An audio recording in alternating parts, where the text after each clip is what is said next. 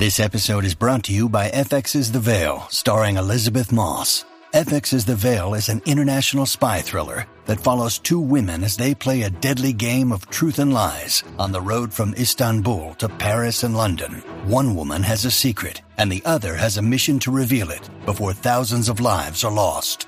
FX's The Veil, now streaming, only on Hulu. Any views or opinions expressed in this podcast belong solely to the speaker and do not represent those of people, institutions, or organizations that the speaker may or may not be associated with in professional or personal capacity, unless explicitly stated. The content here does not intend to malign any religion, ethnic group, club, organization, company, or individual. You are listening to Namaskar India podcast, where we try to understand the vastness, diversity, and cultural heritage of India we live in today. One story and one conversation at a time. Making Sense with Utkarsh Patel. Revisioning Myths for Modern Era. We're talking about uh, the numerous versions or retellings of, uh, let's say, the epics. Now, the question is, why are there so many versions? Okay, uh, you know, A.K. Ramanujan has mentioned that there are close to 300 versions. Father Camille Bulcke, uh, you know, a Jesuit priest who's worked extensively on the versions of Ramayana, has mentioned there are 300 Ramayana. There are so many versions of Ramayana, and we always wonder why. But before we wonder why, you know, let's look at Ramayana itself. And um, so, first and foremost, I would like to uh, put a disclaimer, uh, which is uh, in order, is that I'm going to be talking about a literary piece of work. I'm going to talk about epic. I'm going to talk about as Sage Valmiki wrote it as a kavya, as an epic. I'm not talking about Lord Ram or Bhagwan Ram, nor am I talking about an avatar of Lord Vishnu. I am talking about a character, the hero of Ramayana, as envisaged by the first author uh, of Ramayana, and that's Valmiki. So, and we'll keep it exactly that way the Ramayana itself mentions the fact that there are many versions of Ramayana. You know, there is this time when uh, uh, you know Lord Ram announces that you know he is uh, he's going to going for an exile for 14 years, and Sita immediately says that uh, I'll join you. So Ram says, "No, you cannot join me. You know, life is not going to be very easy out there, and you know." Uh, it's not a safe place for women and she keeps on saying no no no uh, i'm going to be where you are and so on and so forth and they first it starts with cajoling then it starts with requesting then it's you know all sorts of things happen and suddenly at the end of it you know sita kind of uh, gets irritated and she you know sort of blurts out by saying is there any any version of ramayana where sita has not gone with ram? Why are you stopping me? Now here is a here is an inherent story where sita mentions are there any ramayans where sita has not gone with ram? Why are you stopping me? So you see the story within itself tells you that there are versions of it. Uh, but there's an interesting uh, story here uh, which talks about the time that, you know, many, many years after the battle and all was over, Ram was one day sitting in his uh, palace and he was just toying around with his, um, you know, ring. And the ring suddenly falls uh, on the floor. And as soon as it does, the ring kind of just goes through and through the ground. Okay. And suddenly he realizes there's a small hole on the ground and he realizes that how on earth is he going to retrieve his uh, ring? And there's only one person who can take change shape, and that is Hanuman. So he calls Hanuman and he says, Look, I think my ring is just gone there. Will you please go and retrieve it? So Hanuman takes the form of a small bee or a small being and he goes down the hole to get Ram's uh, ring.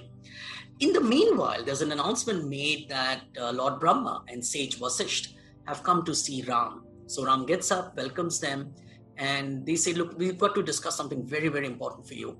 And uh, however, while we discuss with you, there should be no uh, disturbance. So you need to put somebody very, very trustworthy at the entrance, and, and we don't want to be disturbed. And if anybody does barge in while the discussion is on, will lose his head.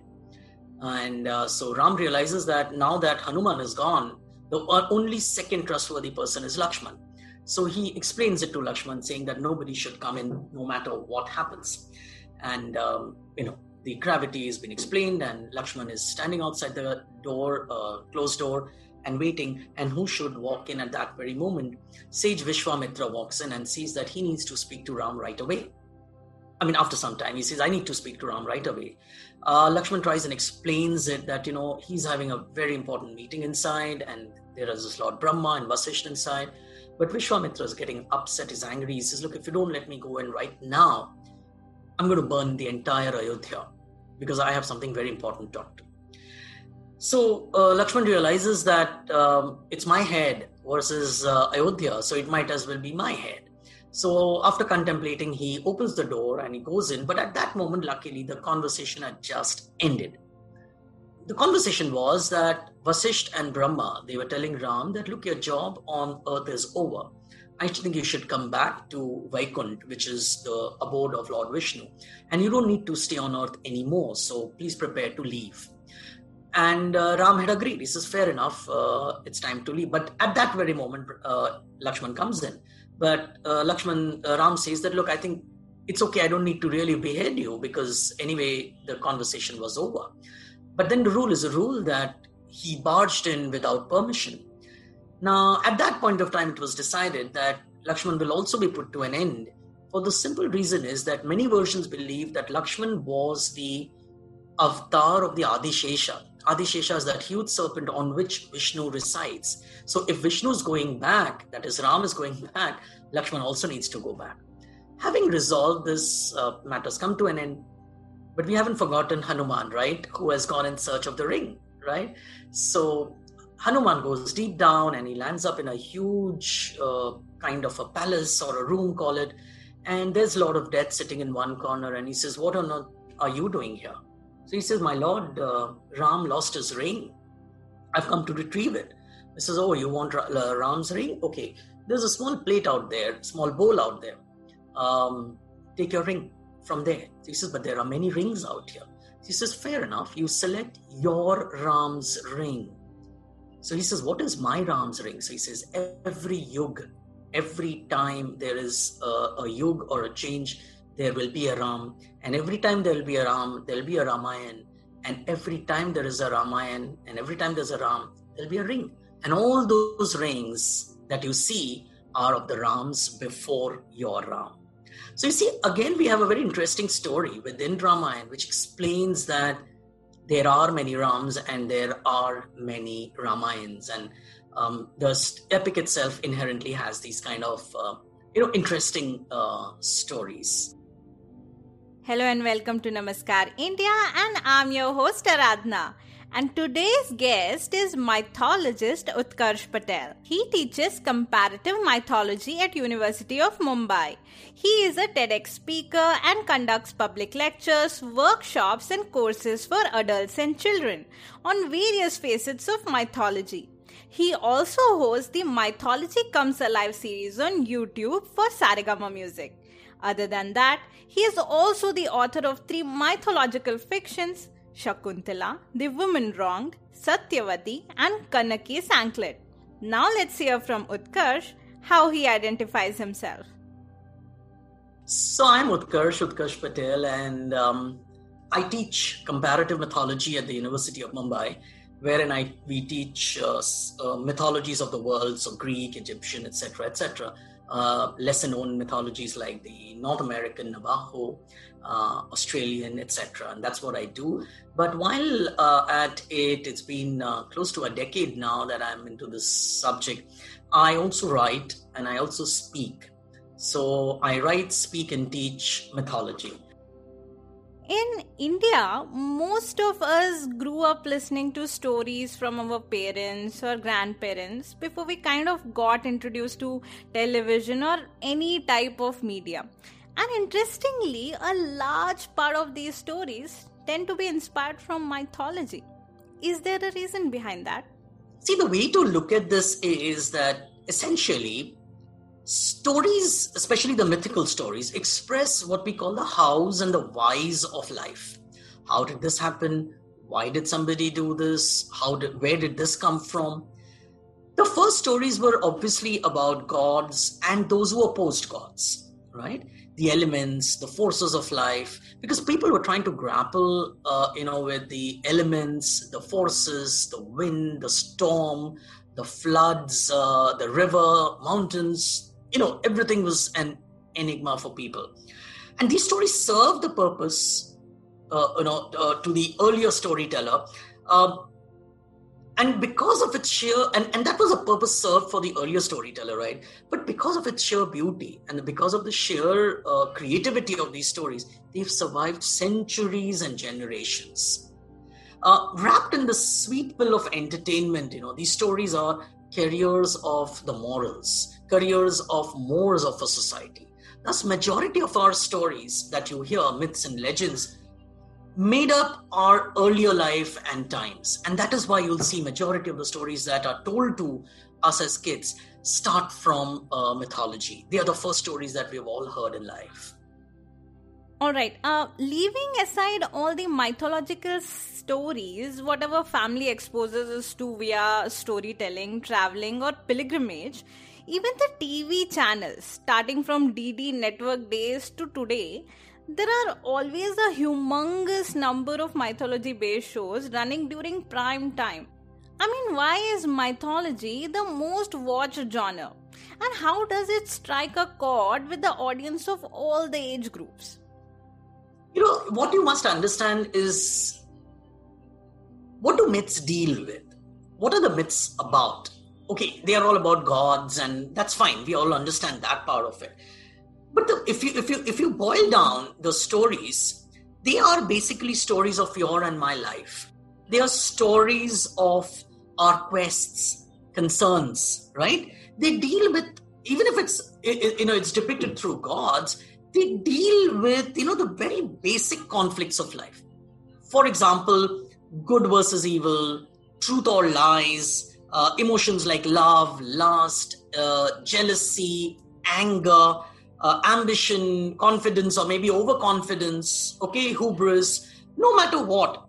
While all these stories could just be of gods and semi divine characters, as I mentioned, we are introduced to both our culture and our past through these stories. So while, uh, while this message is being given to us, it is also serving a very important purpose of getting a peek into our, our past.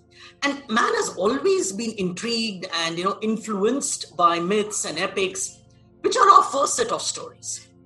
Often things that we cannot imagine are there in myths right? Something some weird creatures uh, an adventure that you can't imagine a creature that somebody is battling that you've never even thought of okay? These stories when started early fuels our imagination right? And and and, and all these dilemmas that uh, you know sometimes you can't resolve. Even then there are so many questions in mahabharata today with, which don't have an answer right? It's been generations and generations. We still don't have answer to many of these questions which are raised. And often you know when you feel down and in the dumps and you know you realize that I, why is this happening with me? If you just look back at mythology you will realize it's happened with somebody else already before you. So, you know, it's kind of reassuring that the world is not conspiring against you, it's happened to somebody else. And I think that's a very important way of uh, looking at myths. And it's such a huge cachet of uh, stories, they never get old. You know, you can keep on uh, retelling it, you can keep on adding something, you can keep changing the narrative, you can keep changing the perspective but you still have the story. I guess mythological content appeals to viewers very strongly as they connect with them at a personal level. Or is it fair to say at a psychological level too? I will say at a psychologi- psychological level too. You know, the myths of stories are often ingrained in the minds of people right and and, and i think that's where it, it, it, that's where it works and often the narratives are metaphors for people certain episodes certain characters uh, certain events they become archetypes uh, you know for us for example if i refer to a stepmother you know the first thought that comes to you or the first character that comes to your mind is kaikeyi from uh, ramayana though all of us also know that not all stepmothers are evil, right? I think uh, uh, we do know that, but still she will come to your mind. Why? Because these archetypes have been so ingrained through these stories. For or, or for that matter, you know, if you're looking at an ideal devotee, an ideal uh, uh, somebody who follows somebody unquestionably, and the first thought name that comes to you is, let's say, a Hanuman, right? So these are etched in our minds, and often some don't even need to be explained to a culture. You know, I just have to say, uh, you know, uh, look at Hanuman, see how he follows, uh, you know, and you know it. You know, I don't need to explain, okay, what about Hanuman? What Hanuman? Who Hanuman? No, you got the message. And that is where, you know, it's so, it, the culture grows up with these archetypes and episodes. You know, A.K. Ramanujan, in the context of uh, the epic Ramayana, is supposed to have said that Ramayana is not just an epic, it is a second language in India. Nobody reads it, but everybody knows it. And that's that's where you know how it kind of works. The plots, the characters, the names, uh, the geography, the incidents, relationships, all of these are part of our phrases and our proverbs and our uh, regular uh, language you know that's the way it is and besides all this the numerous uh, marriage and folk songs narrative poems art forms be it written or be it oral all have so much of uh, uh, this mythical content of especially with related to let's say ramayana for example that and all this at, at the psychological level to the extent that ram today is more of a cultural hero than anything else and that is why his reach is wider. That is why his influence is wider. So, yes, all these stories do have, and uh, when we teach, I won't get into this, but when we teach mythology, uh, you know, we teach uh, specifically, there's a school of thought uh, based on Freud and Jung, uh, which, you know, we teach. So, yes, there's a lot of influence at the psychological level, definitely. Now let's take for example Asur, the Voot original, Breathe, the Amazon Prime original. At surface, they are crime thrillers where cops are trying to catch a serial killer who is going on and killing people completely unrelated. But only when they read between the lines and start seeing these events from the lens of the deep mysticism of our ancient Indian myths, they are able to crack the case. Another great example is the movie Tumbbad, based on fallen deity Hastar, first born of the goddess of prosperity, which revolves around the theme on why his name is expunged from our ancient scriptures and no one worships him today. All these new movies, web series, novels, which are being produced these days, try to rope in and incorporate some meta aspect from mythology which is simmering beneath the surface and is driving the story forward. What are your reflections on this subject?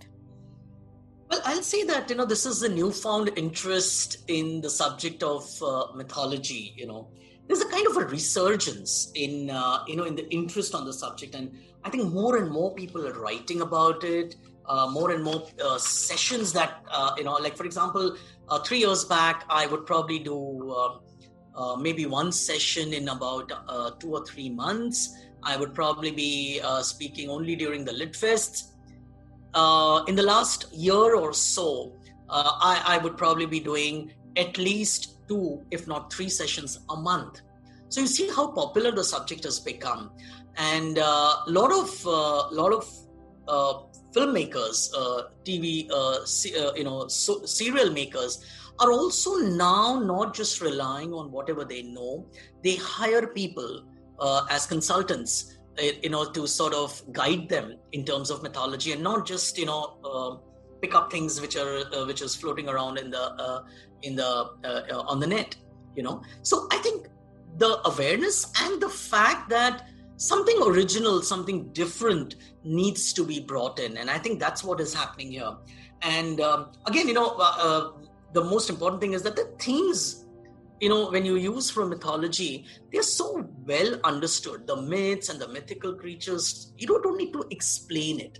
That's that's the, that's a very uh, important uh, aspect of it. For example if i use the word chakravyu right? If i just have to use the word chakravyu one immediately understands that one is referring to a person who's in a spot and unable to come out of the spot.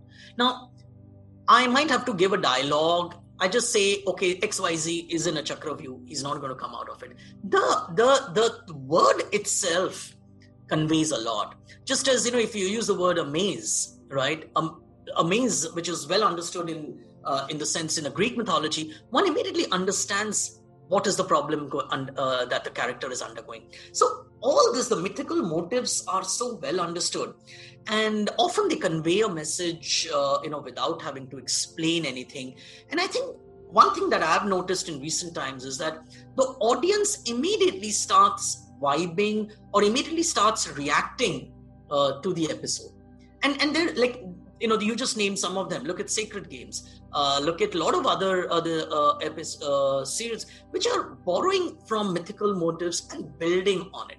And moment you start identifying that you you you you hooked on to the uh, viewer. And i think that's what is happening. And uh, people are happy about it. People are not uh, complaining. So th- this is working well i would say. Um in any story as soon as we say god did something automatically reverence comes into play. And when we put them on that pedestal, we subconsciously start thinking that for a mere mortal and a regular being, doing that is impossible. So, to really learn from such stories and take inspiration, we need to humanize our gods and mythology. And I guess a lot of mythological fiction novels and other media are attempting to do just that. See, you one must remember that the myths and epics that we are still reading were first and foremost not meant for you and me right? They didn't write it for us. They, they you know they were told for a particular set of people and for the then milieu right? They were written for, for them. They were written for a very very different audience. However the fact that they have stayed on shows its richness and its topicality of that. You know that is something that one must appreciate that the stories are not getting old they just kind of are there uh, ever since we know.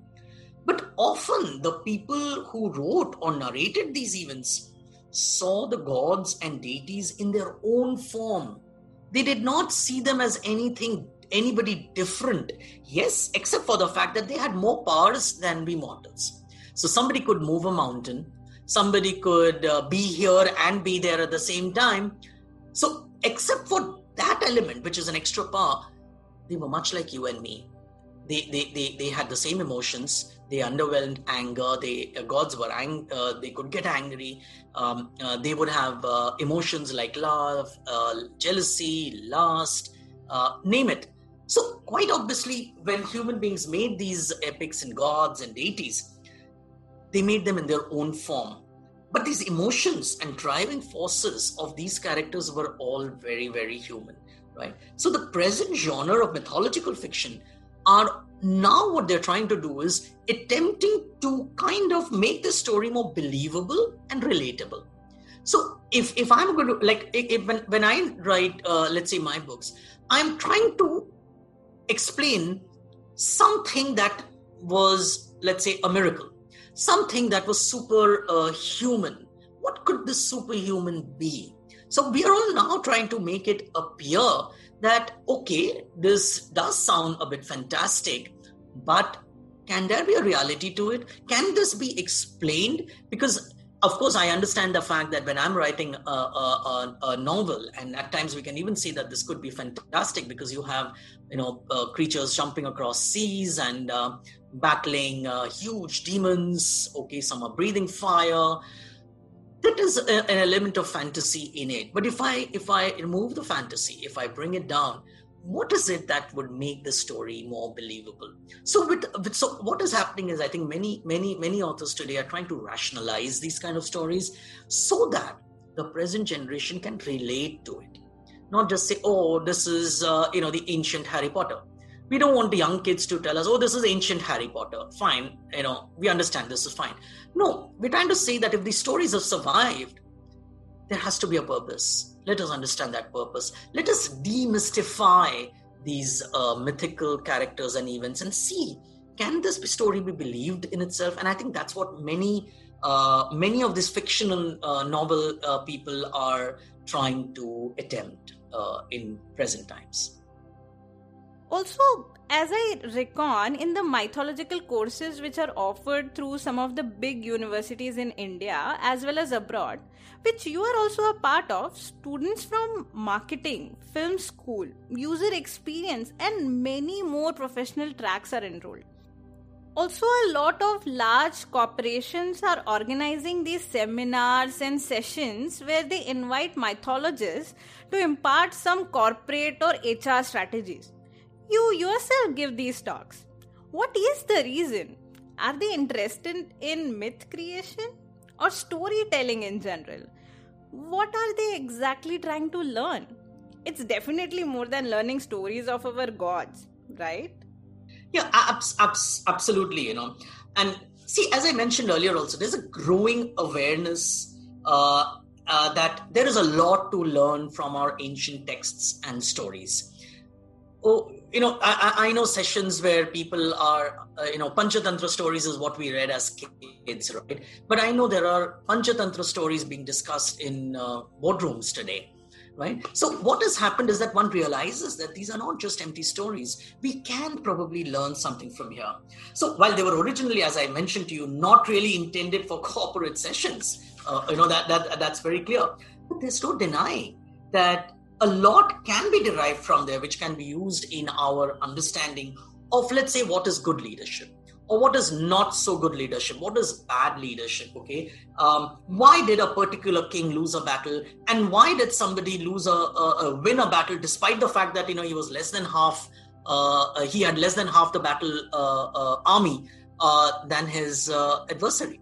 What is it that made it? Yeah we know that there are elements of fantasy there but can we look at it from a different way. What are the ethical issues that certain uh, characters in our epics have faced?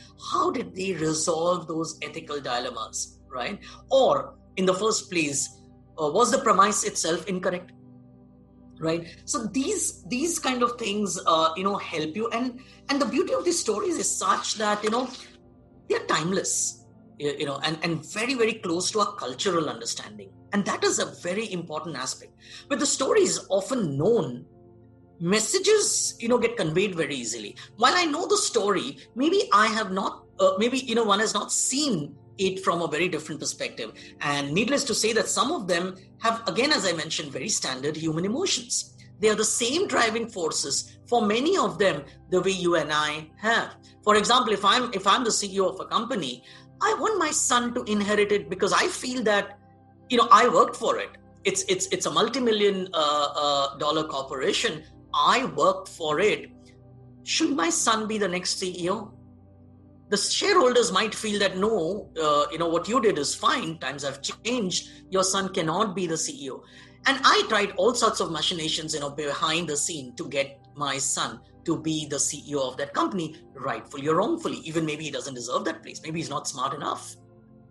Isn't the same dilemma that, let's say, Dhritarashtra goes through in Mahabharata? how do so what do we do so can somebody walk up to mr utkarsh patel and say look your premise is incorrect times have changed and your son is not equipped to handle such a big corporation right you grew with the company is very different versus handing over the reins to a son who's not equipped so you see when you when you look down when you look at it in a different way you realize that uh, the basic driving force you know of everybody is much the same. And another reason that I feel that more of such sessions should take place is also to ensure that the right kind of a message goes out, you know, rather than get an incorrect understanding of the same. You see, our myths have become part of our religion. And in the present times, you know, our mythical tales are often explained with huge doses of spirituality, religion, and an effort to legitimize them. I think it is important to explain the myths in the context of its original meaning. And that's very, very important. And I, I, I would think that there are very, very few people uh, doing this. So it's all the more reason, you know, that, uh, and it's kind of imperative that we conduct these kind of sessions and talks more and more so that the right message goes in rather than, you know, the kind of stuff that keeps floating all around the place, I should say. I hope you liked the episode so far. Do check out the next part where we will continue this conversation. Thank you for listening, and this is your host Aradhna signing off until next time. And don't forget to hit that subscribe button on your podcast app or YouTube so that you don't miss on any updates. If you like this episode, then what are you waiting for? Share the podcast with your friends and family. If you have any feedback, you can message me on Facebook, Instagram, or Twitter. The links can be found in the episode description.